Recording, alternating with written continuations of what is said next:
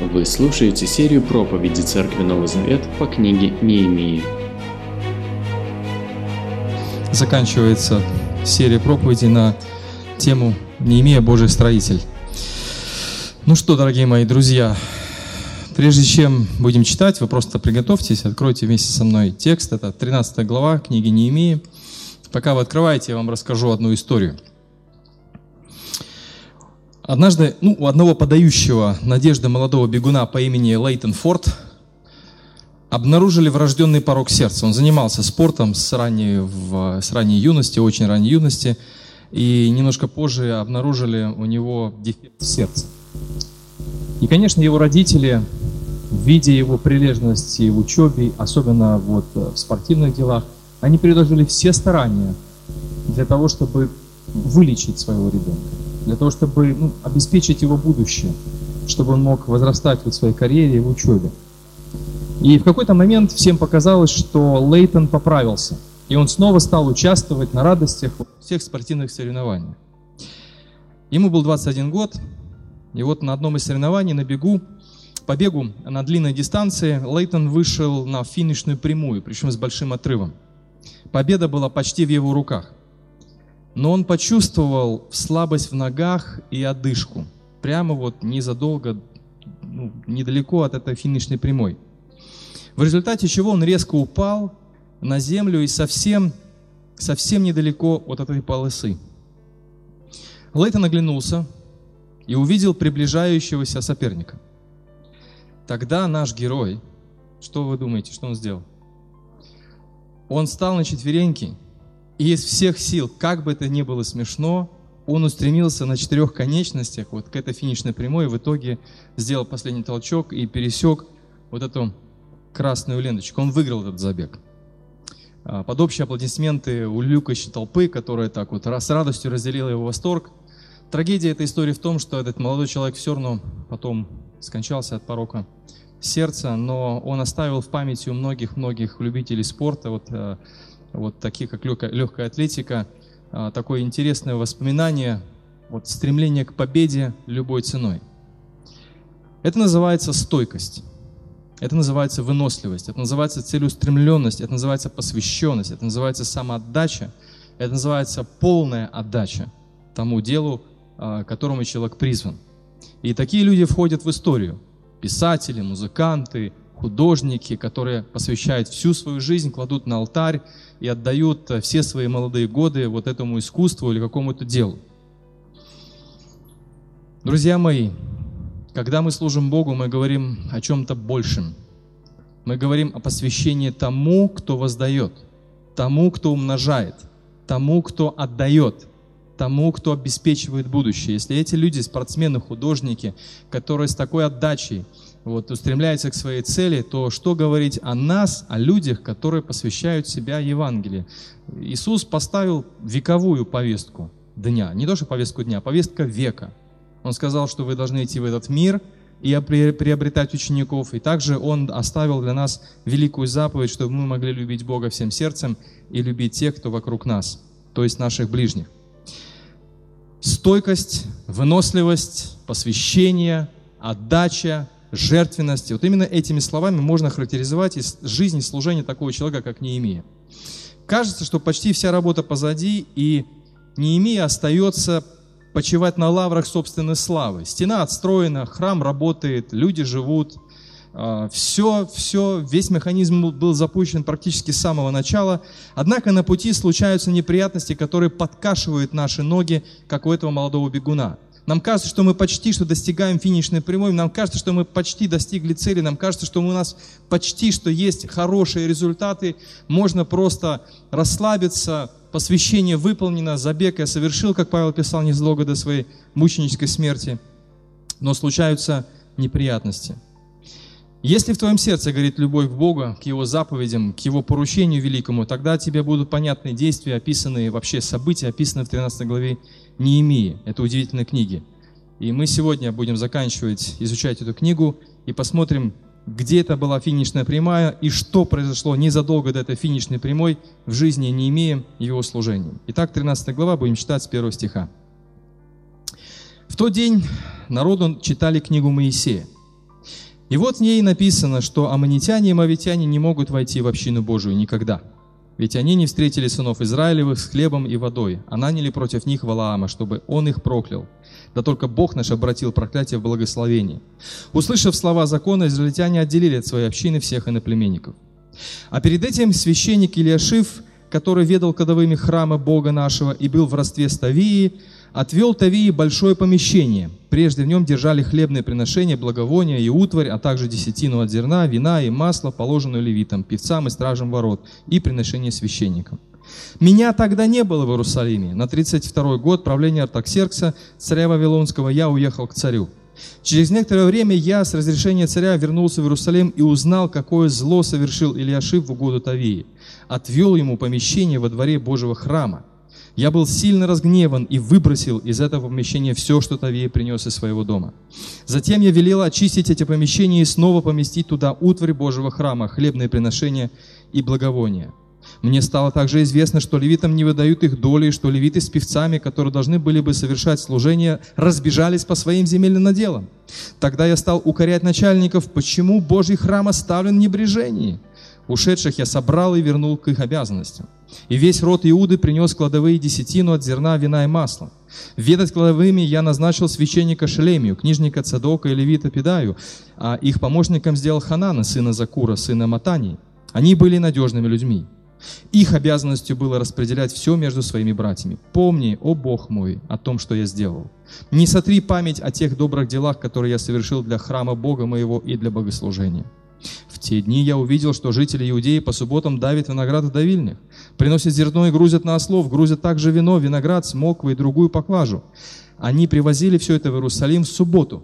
И вот, когда они продавали в этот день свои припасы, я предупредил их, чтобы они больше этого не делали. А живущие в городе выходцы из Тира привозили рыбу и другие товары и по субботам продавали в Иерусалиме жителям Иудеи. Я стал укорять знатных людей в Иудее. Что же вы творите такое зло, оскверняете субботу? Вот так поступали и ваши предки, и тогда Бог наш послал на нас и на этот город все эти беды. А вы, оскверняя субботу, навлекаете на Израиль еще больше гнев. Я велел, чтобы перед наступлением субботы, когда в воротах Иерусалима начинало темнеть, ворота закрывали и не открывали до окончания субботы. Я поставил у ворот стражу из моих людей, чтобы в субботу они не пропускали в город никакой поклажи. Купцы, продавцы всяких товаров раза два проводи, провели ночь за пределами Иерусалима. Я предупредил их, сказав, «Зачем вы ночуете у городской стены? Если еще раз так сделаете, применю к вам силу». С тех пор они больше не появлялись по субботам. Я велел левитам очиститься и стать на стражу у ворот, чтобы соблюсти святость субботы. Помни, о Бог мой, о том, что я сделал, и помилуй меня по великой милости Твоей. В те дни я увидел, что некоторые иудеи женаты на женщинах из Аждода, Амона и Амаава. Из их детей половина говорила по-аждотски или на языках других народов, а еврейского языка не знала. Я стал ругать и проклинать этих людей, а некоторых даже побил и оттаскал за волосы. Я заставил их поклясться Богом. Я сказал, клянитесь, что не будете отдавать своих дочерей в жены их сыновьям, и что не будете брать их дочерей в жены ни своим сыновьям, ни себе. Ведь так согрешил Соломон, царь Израиля. Среди всего множества народов не было царя, подобного ему, и он, он был очень любим Богом, и Бог сделал его царем над всем Израилем, но даже его довели до греха иноплеменные жены. А теперь нам приходится слышать о том, что вы говорите, творите это великое зло, предаете Бога нашего и женитесь на иноплеменницах. Один из сыновей Иады, сына первосвященника Ильяшивы, был зятен Санавалата Харанитянина. Я прогнал его прочь с глаз моих. Припомни им это, Бог мой. То, что они запятнали священническое достоинство, договор Бога со священниками и левитами. Очистив людей от всего иноплеменного, я определил священникам и левитам, что каждый из них должен делать. Я также позаботился о доставке дров и установленные сроки, и о приношениях первых плодов. Помни обо мне, о Бог мой, воздай мне добром. 12 глава. Казалось бы, все счастливо, все замечательно, все хорошо. Праздник совершен. Но здесь мы читаем печальных, о печальных событиях. На месте Неемии, лично я, я бы, наверное, просто сел на землю и от бессилия начал бы плакать. Столько вложений, столько жертв, столько сил, столько пота, столько работы, столько всяких решений и нелегких решений. А этот бестолковый народ все в лес смотрит. Но Неемия обладал удивительной, ну, такой завидной даже стойкостью. Это был закаленный человек, который съел не один пуд соли, в народе говорят. Прошел не одну бурю в своей жизни. Это был настоящий ветеран служения. Почему именно ветеран? Дело в том, что события 13 главы происходят какое-то время спустя после освящения стен. Посмотрите 6 стих. «Меня тогда не было в Иерусалиме на 32 год правления Атраксеркса». То есть он вернулся в Иерусалим на 32 год правления царя Атраксеркса, а заступил он должность в 20 год царя. Ему тогда было около 40 лет. 5 а, глава, 14 стих. «Все время я был наместником Иудеи с 20, с 20 по 32 год правления царя Артаксеркса. 12 лет, так и написано в тексте. То есть Неемия пробыл в должности губернатора Иудеи 12 лет. За это время Неемия запустил все необходимые механизмы по восстановлению страны, строительство стены, обновление города, освящение стен, обновление храма, раскаяние людей, заключение завета с Богом. И он вернулся в Суза в возрасте 52 лет. Сколько он отсутствовал в Иерусалиме, вот как сказано в 13 главе, нам текст не дает ответа. Но если придерживаться датировки правления персидских царей, то к моменту написания 13 главы Неемия было приблизительно 65 лет. То есть прошел достаточно большой период времени. Парад был совершен, освещение стен было закончено, люди пели, люди праздновали, люди закончили строительство стены. Он уезжает и проходит достаточно большое количество лет. Но посмотрите, ему 65 лет примерно. Он возвращается в Иерусалим, и он еще, что называется, ого-го. Он оглядывает все вокруг снова своим таким взором администратора и служителя, видит проблемы и начинает их решать. Удивительный человек. Бог дал Неемии такую силу, что он оставался несгибаем перед лицом трудностей, которые бьют по рукам, даже в таком возрасте. Глядя на проблемы 13 главы, вспоминаются слова одной очень старой песни. Знаете, такая песня есть. Старая-старая в советском кино. Каким ты был, таким ты и остался. Что изменилось с тех пор, когда Неемия покинул восстановленный, заселенный, обновленный город Иерусалим. Город живет, стены стоят, люди живут, а проблемы те же. Кажется, что 12 глава очень подходит под то, чтобы написать в конце фильма «Happy End». Парад, праздники, жертвоприношения, песни, но проблемы те же. Проблемы те же. Помните, как я говорил, это был тот самый момент, когда хотелось сказать, и жили они долго и счастливо, и умерли в один день. Но это не сказка, это реальная жизнь. Спустя 7-12 лет Неемия возвращается и снова сталкивается с теми же самыми проблемами, которые он видел с самого начала. И известно, что для любого служителя это стрессовая ситуация. Ты вкладываешь и вкладываешь в человека, в людей, а они все, все, все к тем же, к тем же проблемам. Об этом может, а это могут подтвердить как пасторы, это могут подтвердить любые верующие люди в Иисуса Христа, которые благовествуют своим друзьям, которые работают своими родственниками, они молятся за них, они объясняют им, они проводят с ними время, они пьют кофе с ними, чаи гоняют, отвечают на вопросы, и казалось бы есть какой-то прогресс, и казалось бы есть достижение. Но наступает именно такой момент в любом служении, в пасторском, в служении благовестия, в служении ученичества, всегда наступает такой момент, когда люди или мы сами возвращаемся на круги своя. Когда мы снова наступаем на те же самые грабли. И именно в этот момент очень важно подражать Неемии, вести себя таким же образом, не опускать руки от уныния и жалеть себя, что ну я же столько вложил, я же столько делал, я же столько объяснял, но сколько раз можно. Но решать проблемы надо. Надо двигаться дальше вперед. Просить у Бога мудрости и несгибаемости, чтобы Дух Святой наделял нас такими же качествами, как Бог наделил Неемию. Несгибаемостью и мудростью в том, чтобы решать проблемы не только новые, а по большей части служение – это решение старых проблем. Вот даже посмотрите на нашу жизнь, на свою жизнь посмотрите. Ведь мы же имеем дело с одними и теми же грехами. Это же не то, что каждый день просыпаемся утром, опа, новый грех. Опа, еще один новый грех. На следующей неделе еще два новых греха. Да одни и те же грехи, одни и те же проблемы. Раздражительность, несмирение, гордость, может быть это забывчивость, самолюбие. Постоянно одно и то же. Что нужно делать в этом случае, когда мы сталкиваемся с такой с рутинной работой в отношении себя и в отношении других людей, в отношении церкви? Ведь мы начали нашу церковь, и у нас сейчас, можно сказать, определенного рода медовый месяц, когда все новое. Пасха будет первый раз, или была первый раз Пасха, да? Потом Троица была первый раз, Крещение было первое. У нас все будет первое в течение года. А потом будет второй год, потом будет третий год, потом будет пятый год, даст Бог, живы будем. Будет десятый год, та же Пасха, тоже Рождество, та же Троица, опять крещение, опять э, обучение, опять школа Нового Завета, опять эти люди со своими проблемами, одними и те же проблемами. Как Неемия ведет себя в, этом, в этой ситуации? Так я же вам все объяснил, хлопает дверью и уходит. Это наша реакция. Неемия реагирует абсолютно по-другому.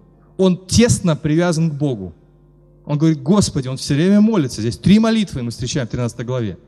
Он постоянно открывает свое желание Богу. Он даже когда огорчен, он молится Богу. Он не седует на этих людей. Он как бы ищет в Боге ободрение и одобрение, чтобы Бог дал ему силы дальше двигаться через вот эти тернии прежних одних и тех же проблем. Одни и те же проблемы. То же самое, все, что было раньше, все и осталось. Вроде бы они раскаялись, заключили с Богом завет, но воз и ныне там. Давайте вспомним, что обещал народ, когда каялся и заключал завет с Богом в 10 главе. Посмотрите, что они делали. Во-первых, они читали Божий закон, 8 глава. Во-вторых, они раскаивались в грехах, это 9 глава не имеет. И, наконец, они торжественно, празднично э, обновили завет с Богом, это уже 10 глава. И этот завет включал в себя много важных моментов. Во-первых, посмотрите, семья. Народ обещал больше не смешиваться с иноплеменниками. Вопрос не в снобизме или расизме, а в том, чтобы остаться верными Богу. Ведь иноплеменники практиковали многобожие. И рано или поздно, когда ты тесно связан, ты близко живешь с людьми, когда создаешь семью с, с, с человеком, у которого другое вообще мышление – другие ценности, ты рано или поздно будешь перенимать эти ценности. Это, это правило, это закон. Никто его не изменит. Поэтому Бог, сохраняя свой народ, дал ему заповедь, чтобы они хранили верность ему и через семейные отношения. Во-вторых, это суббота. Народ обещал воздерживаться от всякого рода торговли в день покоя, чтобы посвятить этот день поклонению Богу. В-третьих, это был храмовый налог. Народ обещал платить храмовый налог, как это предписано в книге Исход. В-четвертых, а, народ обещал дополнительную помощь храму, там, я не знаю, колка дров, все другие какие-то вещи, которые должны были быть сделаны. За десятину их тоже было невозможно, все, все это невозможно было исполнить. Они тоже обещали это делать. В-пятых, посвящение перворожденных. Это был вопрос приоритетов. Это был практически признанием того, что Бог – источник нашего благословения нашей жизни. Все первое и все самое лучшее было посвящено Ему. В-шестых, они обещали отдавать десятину – Последнее, что народ обещал, регулярно платить вот эти деньги для того, чтобы а, священ, священство и служители были обеспечены всем необходимым. Что же обнаружил Неемия, когда спустя много лет он вернулся в Иерусалим? Народ не сдержал ни одного обещания. Обещали, подписали, жертвовали, пели, все нарушили. А ведь какой был покаяние в 10 главе, помните? Как громко плакали евреи о своей горькой судьбе. Какое было рвение, чтобы заключить завет с Богом и не нарушать Божьи заповеди. Больше никогда. Помните, 10 глава, 39 стих, посмотрите. Они говорят, никто их не тянул за язык. Они видели реально проблемы свои. Они видели проблемы своего уходящего поколения, что оно было уведено в плен. Они видели свои страдания, они теряли землю, они потеряли храм. Вот Бог дает им все обратно. И вот в этот момент они дают обещание. Мы не оставим в небрежении храм Бога нашего. Они оставили храм Бога. Они нарушили свои обещания. Возможно, народ за всеми заботами, когда Неемия уехал, знаете, есть такой фактор присутствия лидера. Когда кто-то присутствует, вот вдохновляет тебя, мотивирует постоянно, ты постоянно готов работать.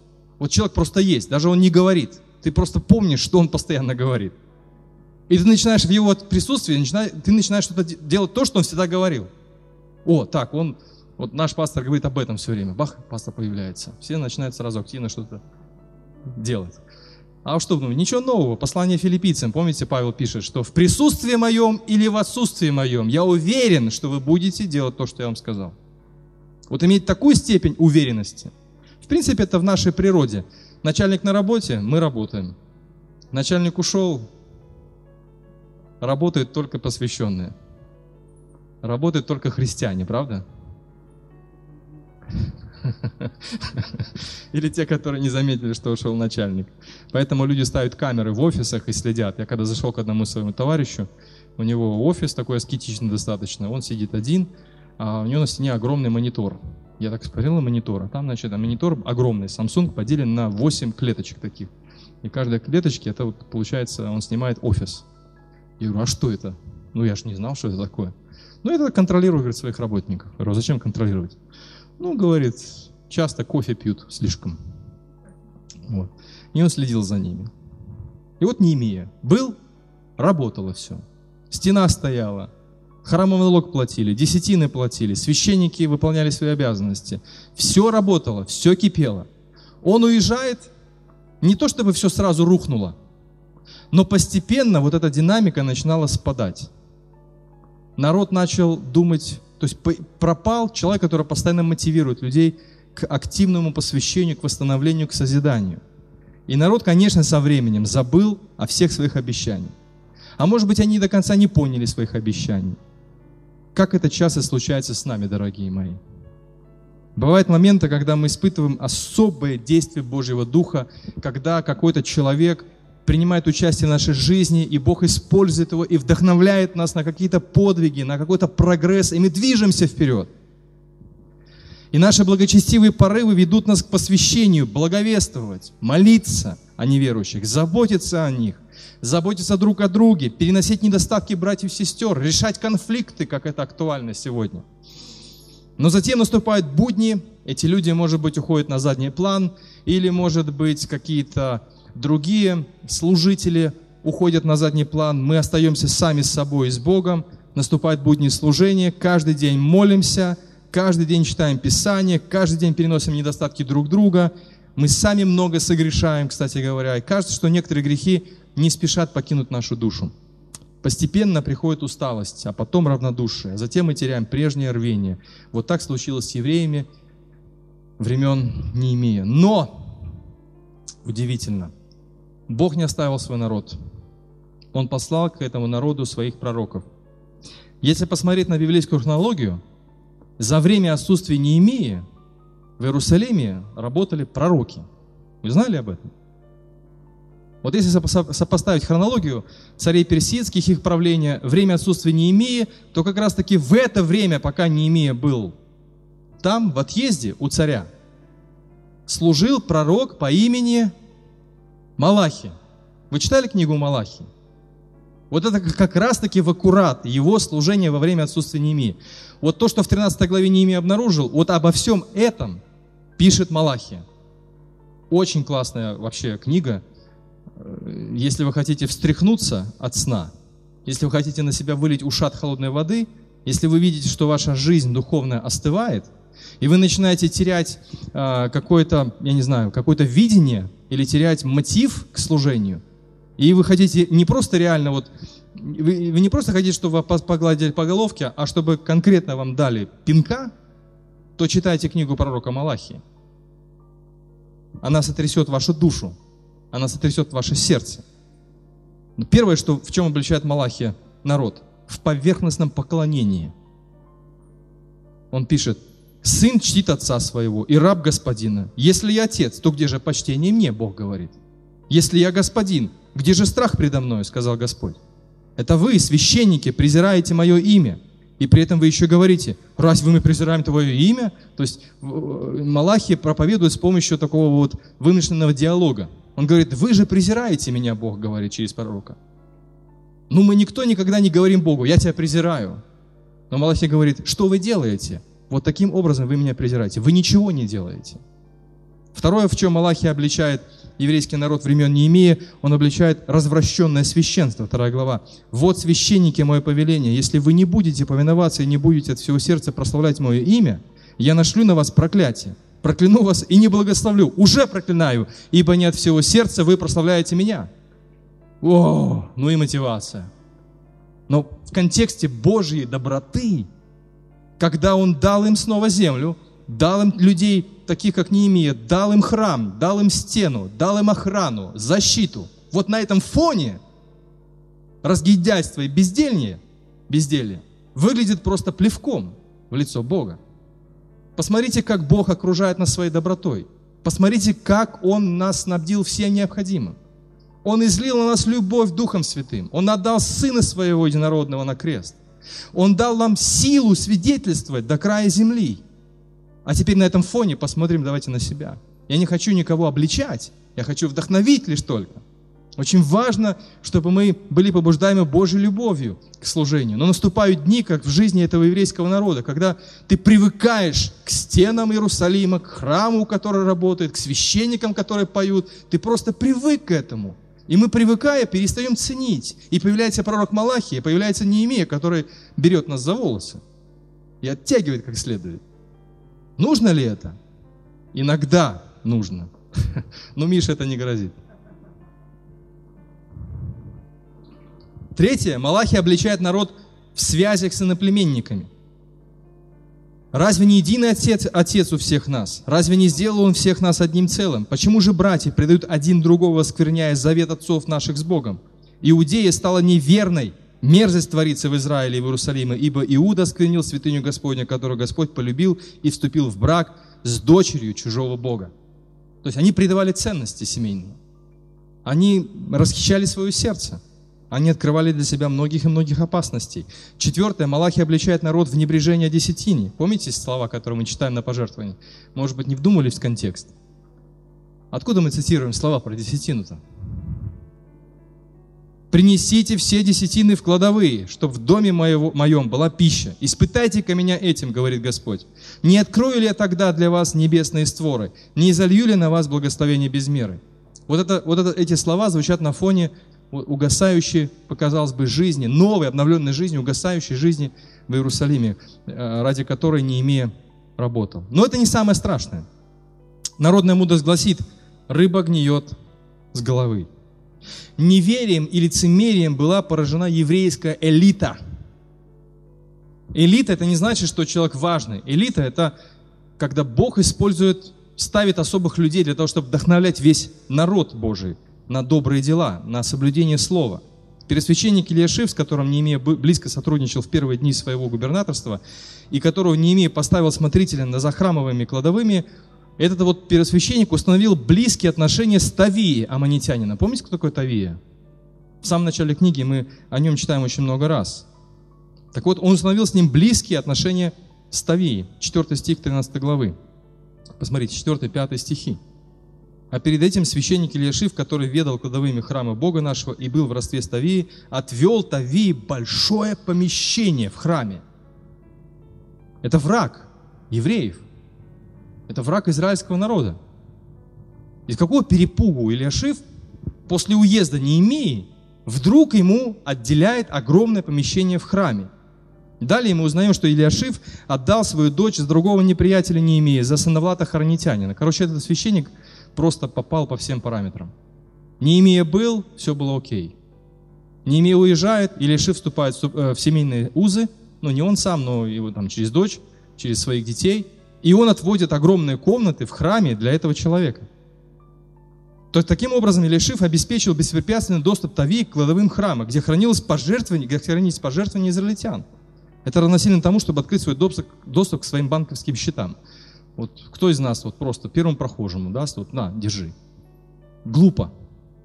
Таким же образом ведет себя Ильяшив. Почему он допустил такое? Вероятнее всего он думал, что агрессивный стиль не имея, вот ему уже, он уже не модный, все. Ему уже не надо э, быть в этой ситуации. Больше нет необходимости в этом агрессивном стиле. Неемия вернулся в Суза, теперь настала жизнь без Неемии. Дескать, настало время компромиссов, настало время восстанавливать сожженные мосты со старыми друзьями.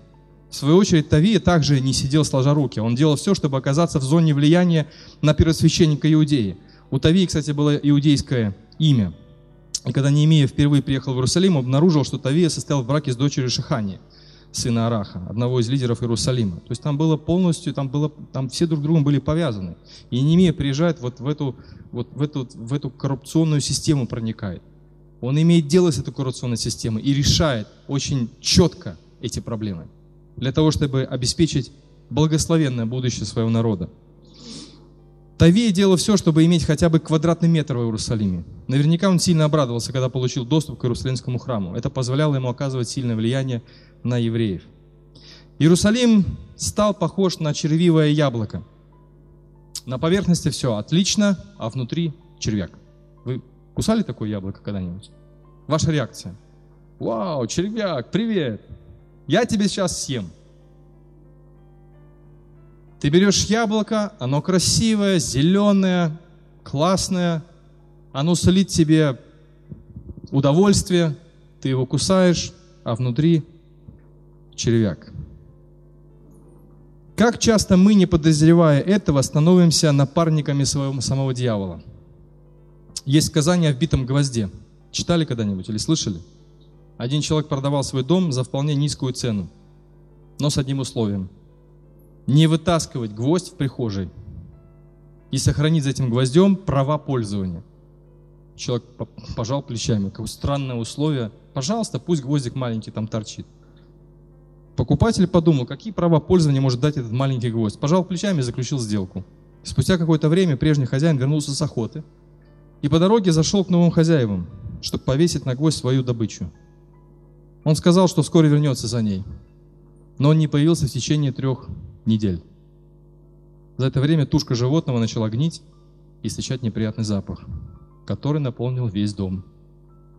Они не имели права его снять. Это гвоздь этого хозяина старого. Вот примерно то же самое происходит в Иерусалиме. Вроде стены стоят, храм есть, священники есть. Но вот комната в храме ради блага, казалось бы, вот вам, вот вам гвоздь, вбитый в прихожей. Туда проникает Тавия, собирает свои вещи, и зловоние распространяется по всему Иерусалиму. Это удивительная универсальная беда, которая актуальна для всех поколений верующих. Друзья мои, сюда, в эту группу риска входим и мы с вами. Враг нашей души всегда будет пытаться оставить за собой хотя бы точечку опоры в нашей жизни. Есть такое выражение «дать палец, откуси, откусит руку». Помните? Ты дай только ему палец, и тебе откусят всю руку. Послание Ефесянам 4, 25, 27 мы читаем. Павел пишет верующим в Иисуса Христа, созидающим церковь Христову, поэтому откажитесь от лжи и говорите каждый своему ближнему правду, ведь все, ведь все мы часть одного тела. Даже рассердившись, не допускайте себя до греха. Пусть гнев ваш остынет прежде, чем сядет солнце. И дальше он говорит, не оставляйте лазейки дьяволу. Не давайте места дьяволу. Не оставляйте этот гвоздь в вашей прихожей от вашей старой жизни, от ваших старых привычек. Вырывайте все гвозди. Не допускайте, чтобы в храме нашего сердца, в храме нашей церкви оставались мирские ценности. Потому что они, находясь там, будут гнить. Они будут наполнять нашу жизнь зловонием. И наше христианство постепенно дойдет до кризисной ситуации, как это было в церкви в Коринфе. Казалось бы, все святые, верные во Христе Иисусе, но тем не менее они были исполнены зависти, они были исполнены разделения, они были исполнены зла, соперничества.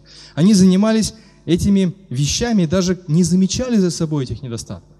Пришлось появиться такому человеку, как Павел, для того, чтобы привести их в чувство. И он, конечно, привел их в чувство. И слава Богу за это, что Бог-то нас тоже приводит в чувство.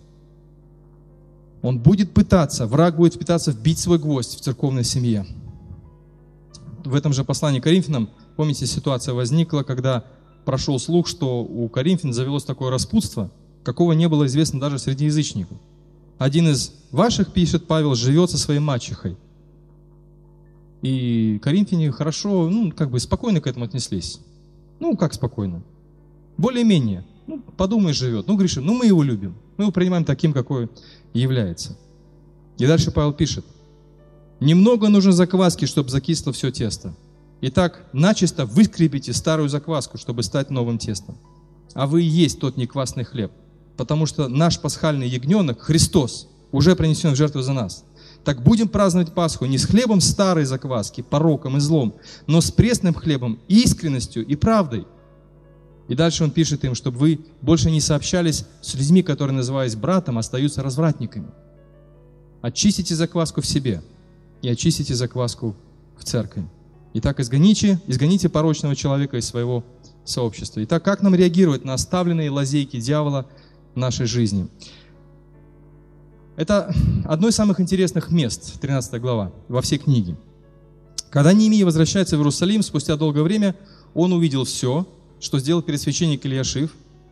Он увидел всю эту гниль, которая начала распространяться по голове вот, еврейского народа. И в этом случае очень интересно посмотреть на его поведение. Неемия не тратил много времени на переговоры. Он пришел в храм, открыл кладовые, и что он сделал? Он просто взял и выбросил все. Вот пришел, взял и выбросил. На улицу, на дорогу, на пыльную. Я так себе это представляю. Ну, там, на каменную дорогу. Но неважно, под открытое небо. Что это были за вещи? Может, меха какие были, может быть, боги какие-то, идолы были, может быть, это были особые ценности, может быть, золото. Не ими было неважно, что это было. Он пришел и выбросил это все. Вот так. Интересно. Реакция, правда? Мне кажется, очень простая и прямая реакция. Был ли Неемия разгневан? Несомненно. Посмотрите восьмой стих. «Я был сильно разгневан и выбросил из этого помещения все, что Тавия принес из своего дома». Имел ли он право проявить такой гнев? Вне всякого сомнения. Некоторых искренних христиан смущает настроение Неемия, мол, гнев недопустим в жизни верующего человека. Конечно, когда мы строим межличностные отношения, когда мы строим семейные отношения, мы должны остерегаться греха, когда нас наполняет чувство гнева. Поэтому мы читали послание Ефесянам. «Гневаясь, не согрешайте». Пожалуйста, не позволяйте себя ввести в грех, если вы находитесь в состоянии гнева. Потому что есть гнев праведный и есть гнев неправедный. Неемия наполнял праведный гнев. Его не то чтобы даже смущало, он был глубоко возмущен, чрезвычайно возмущен тем, что неверующий человек складывает свои вещи в храме Бога живого. И все к этому относятся нормально. Это в порядке вещей. Мне кажется, здесь есть а, определенная параллель когда Иисус вошел в храм, помните? Был ли он разгневан? О да. Почему он был возмущен? Потому что народ Божьего Завета отступил от самых основ Божьего закона. Это был серьезный повод, чтобы прийти в ярость. Вообще в, э, в Писании находится более 600 ссылок о гневе Бога. И в Ветхом Завете используется свыше 20 разнообразных слов синонимов, чтобы описать только Божий гнев. Это уже не говоря о человеческом гневе. Это говорит о том, что наш Бог весьма эмоционален – но он не согрешает, в отличие от нас. Да? Павел в послании римлянам ссылается на гнев 10 раз. И когда размышлял о гневе, о гневе человеческом, о гневе Божьем, я отметил про себя, насколько наш гнев может быть поверхностным. И мы очень спешим натягивать на себя мантию Неемии, Иисуса – и говорим, вот я как не имею, сейчас вот буду гневаться, или я как Христос, сейчас буду в храме порядок наводить. Давайте не будем спешить.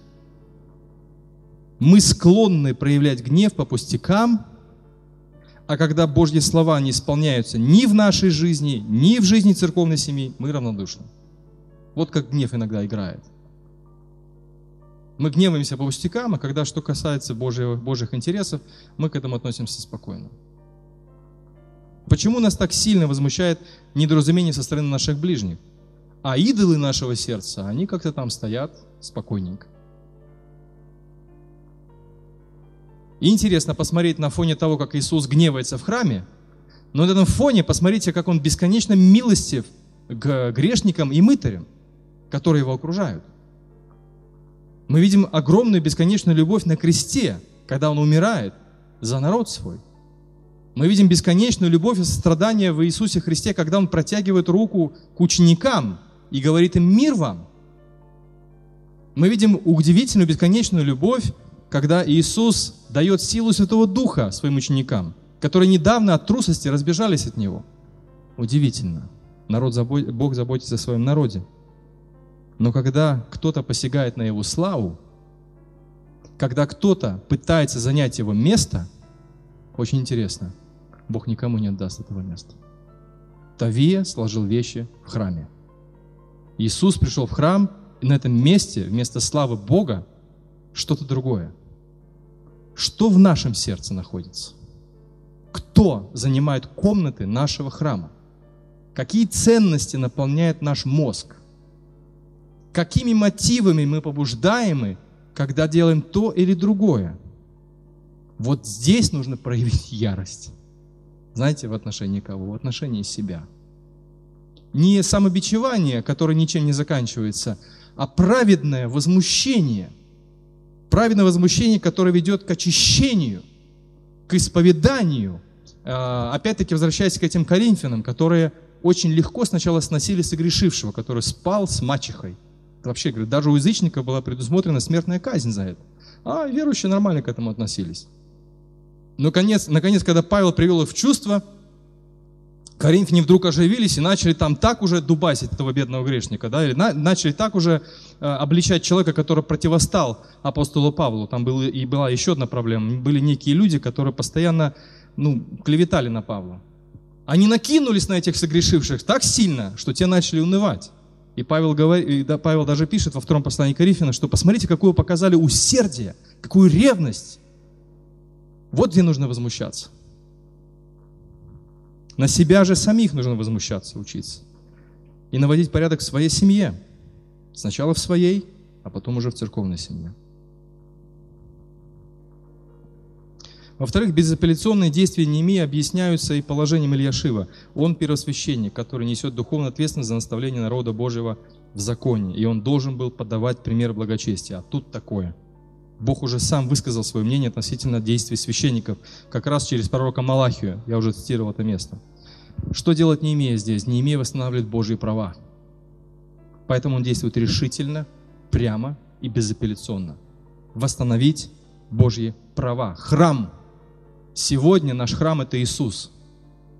Если кто-то из нас покусится на то, что Иисус – это кто угодно, но не Спаситель, не Искупитель и не Бог, ну, здесь мы должны как Неемия – поступить. Ну, не таскать за волосы человека, конечно.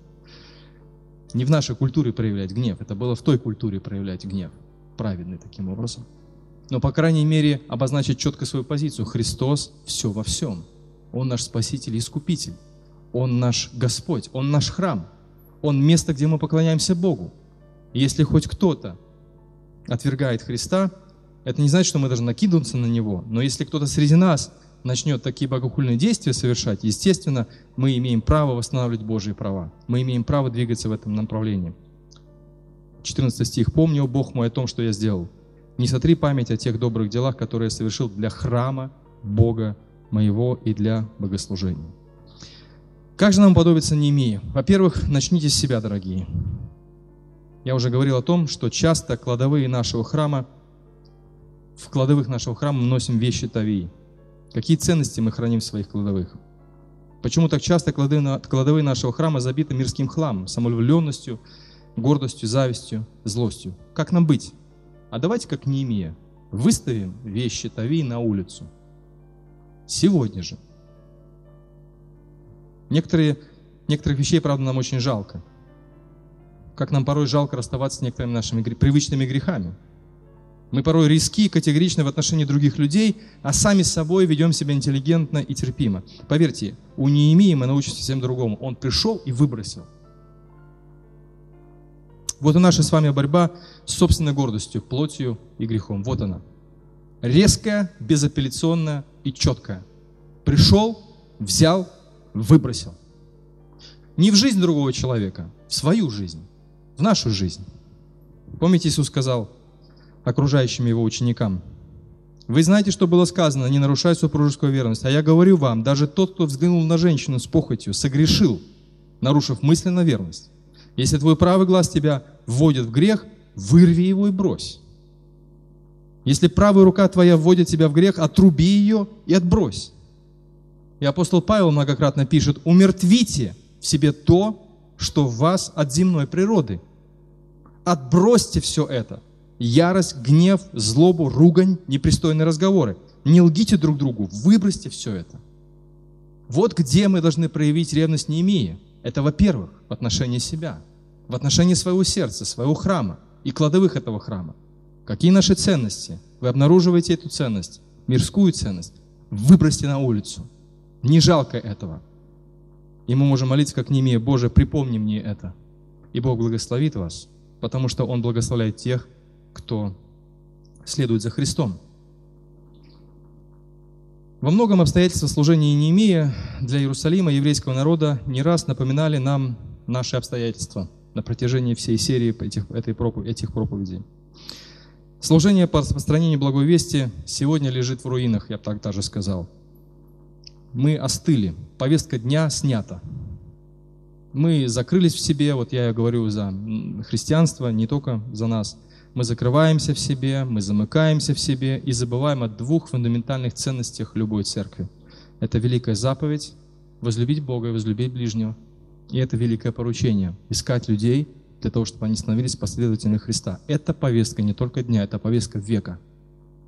Это повестка века. Мы призваны славить Бога, созидать церковь, свидетельствовать миру. Каждый из вас чем-то пожертвовал – чтобы прийти на такой риск, как организацию новой церкви. Но я уверен, что каждый из вас ощутил призыв Бога строить новую церковь. Очень скоро мы будем подписывать завет нашей церкви. И впереди нас ждут испытания. Испытания этого призвания. Одно дело что-то заявлять, совсем другое – справляться с трудностями. Неемия – это удивительный пример стойкости, молитвы, ответственности – реализма, мудрости и смелости. Все это нам понадобится, чтобы созидать Божию Церковь. Так же, как не имеем, мы можем встретить и внешнее давление, и внутренний конфликт. И очень важно помогать друг другу с этим справляться, чтобы стать еще ближе к Богу и друг к другу. Дорогие, мы, наверное, не раз окажемся на месте этого бегуна Лейтона Форда, который свалился от бессилия прямо перед самой финишной прямой. И даже если нам придется ползти на четвереньках, мы будем это делать. Потому что служение исполнено трудностей. Потому что Бог испытывает наше призвание. И будет испытывать не один раз. Поэтому, мои дорогие друзья, мы движемся к цели, как Его церковь, для того, чтобы исполнить великое поручение и великую заповедь. И если на нашем пути, пути встретятся трудности, внутренние какие-то неприятности, внешнее какое-то давление, очень важно помнить, к какой цели мы с вами движемся, для того, чтобы достигать ее как одна Божья семья.